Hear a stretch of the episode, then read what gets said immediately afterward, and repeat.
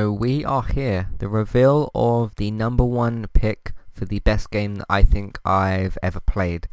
Uh, of course, like I've said to you guys, um, there's a lot of games I haven't played. You know, I've I can only play so much stuff and all, and all that. Um, but yes, welcome back to the conclusion of our holiday content, but not for the Christmas content because as you guys would have seen, I'm going to drop this episode at the same time as our Christmas episode. I won't reveal what that is just yet. Um, I still need to actually record that, but I will do as soon as I'm done with this one. Um, but The Last of Us. The Last of Us is a very special game that manages to, again in the same way as The Witcher, have what I think is the best zombie game.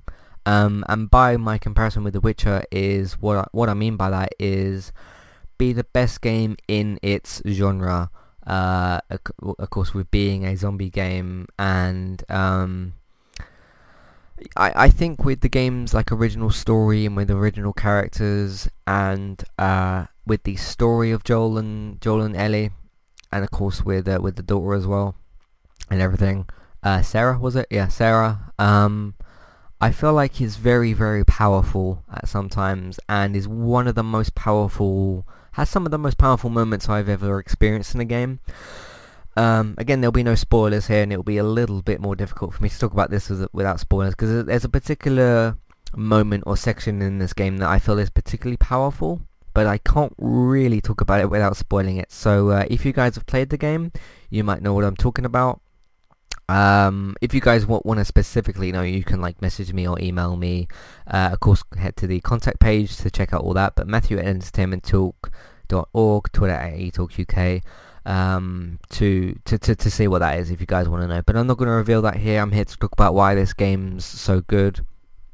Uh, so yeah, first of all, the story and its ability to, you know, not be on this epic, massive open world scale that something like Red Dead or The Witcher is but be this uh, probably the best linear game I've played as well. I think it's also the best in that sort of category. That isn't necessarily as much of a category as more of a style of a game, uh, at least to me. Um, I feel like it manages to have really excellent um, combat and stuff. I really, really love the combat in this. And it was funny when God of War came out and some people were saying, what about if The Last of Us, uh, what about if, I think it was um, the person on Twitter named like all the, most of the big games and said, what about if this game had this and that? And the thing that they pointed out with the uh, The Last of Us was, what about if The Last of Us had really unique combat?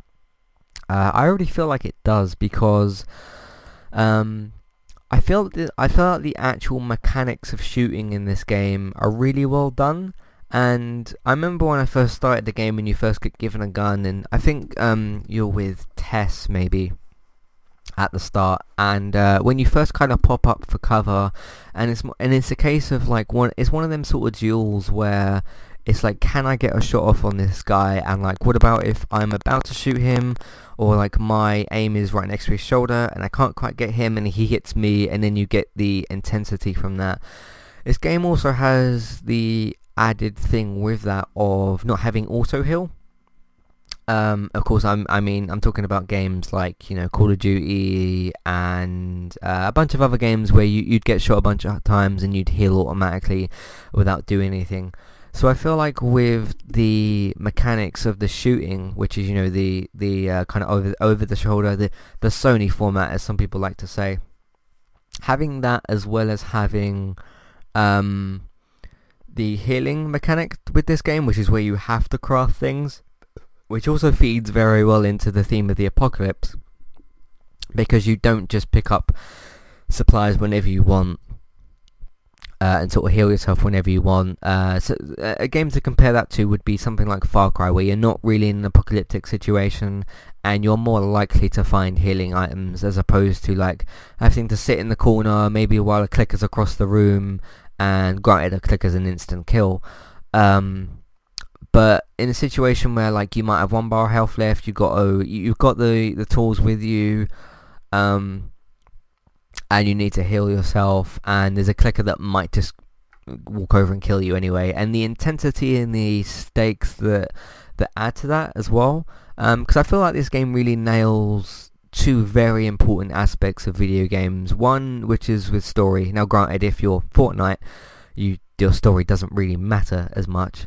Um, but again, again, that's a different sort of genre based. I'm more talking. I guess I'm more talking about the most two important things with a single player game to me, which is story and uh, gameplay. I, I think in terms of any game at all, gameplay is like the most important thing because it's a video game and stuff. You know, like, if you're making a, a TV show or a film, there's no gameplay anyway, so that doesn't matter. So you can more focus on the other stuff but I feel like it really just hits out on the head in in in the best possible way.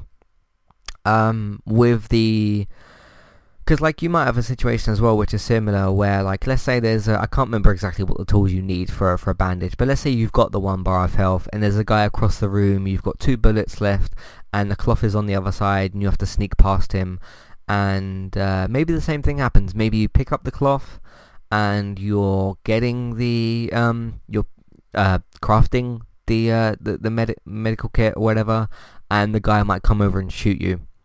So it almost has the it, it's all because that's kind of the tense thing in a battle royale as well is um you know if you've got one bar of health left and you've got well like five shotgun shells and you know someone's in the building because you can hear them walking around but you also know that on the floor above there's a uh, medical kit and you need it otherwise you're going to die it's the case of like how do I get this? Um, am I going to die anyway? If I get it and heal myself, will I waste all my bullets? And that kind of stuff. So it really kind of adds to the intensity of that. And what also connects to that in this game is the horror, because this is a horror game as well. I mean, it's a zombie game, so it is a horror game. And uh, the unique thing, I, I've tried to, in each of these games, tell you what's kind of unique in each series. I feel like what's unique here is not only the story of Joel and Ellie, but also the clickers, because they are instant kill. There's no, like, pushing them off or anything like that. Um, at least I don't remember that happening, or at least it's very, very difficult. But uh, when you're in a situation where you're with clickers, um, first of all, you can't really do much because you have to either walk around or shiv them, and shivs are very rare and they're a one-off. Like, you know, if you make one and um, it, you could have a situation where you've got a shiv, you've got no bullets, you've maybe got a medical kit, and you come across a human character and you decide to uh, shiv them, maybe by accident. That can happen as well. Um, and then you meet a clicker later and then you think like, Oh, I could have saved it for that. It's also a section in this game, and this isn't a spoiler, where um, I think it's clickers that are coming after you. They're coming after you quite quickly, and um, this is probably a section where you'll die quite a bit, which it, which is a kind of a learning curve in this game in a way. Apart from you know having to watch Joel or or Ellie die so many times is also the um, yeah in that situation you have to move quite quickly and uh, you have to you sort of learn where things are. And it is almost like a trial and error sort of area of the game where like okay I got to this point I saw a medical kit over there or I saw some bullets over there or a brick or something. And like I need to run down that hallway, go left, avoid that clicker maybe somehow, and then go up this thing, but then I'll be stranded up there maybe, so I need to remember to pick up the bullets here or there. Um, and there's certain sections of the game I feel like they do that perfectly. So um, that's really, really good as well. And just this kind of gritty story of, uh, you know, Joel's loss and everything that happens there. Of course, I won't spoil the game. But Joel, I mean, everybody's kind of lost because, you know, it's the apocalypse. Everybody's lost something. But uh, feeding into the loss of the apocalypse and these characters kind of trying to find hope, and with the story being, um, you know, you have to get Ellie to this place because of the of the vaccine situation. Uh, that's more like plot to me than than actual spoilers. But um, her having that and you having to get her there and like the, the the journey along the way as well, which is which is similar in some ways to Lee and Clementine, but it's a different plot because you know uh, it's more of just a game of survival in in the Walking the Telltale Walking Dead series. Whereas with this, it's a plot where like, okay, you you have an end goal almost from the beginning. You have a journey, and it's like, what will you do on that journey? Will you survive properly? On top of everything else that I mentioned earlier, and I feel like they do all that really, really well as well. Uh, you'll meet a lot of side characters in this game that add to the story. Some of them have history with Joel, some of them have history with Ellie, and the way that they connect to the story and how important they are. And uh, the choices that are made there and stuff. I feel like the game does excellently.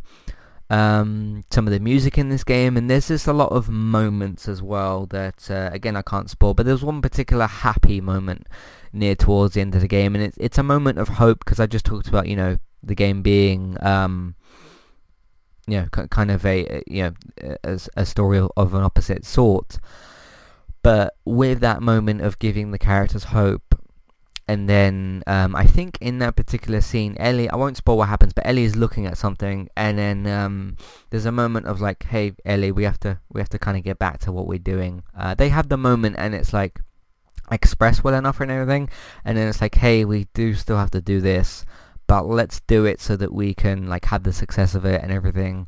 Um, and that sort of thing. So um, no, love love The Last of Us. I'm so excited for Last of Us Part Two or Last of Us Two and what that's going to do for the story and everything. And uh, there's also a little bit of mystery as to what's happening with that game and stuff. And there's mystery somewhat in this game as well.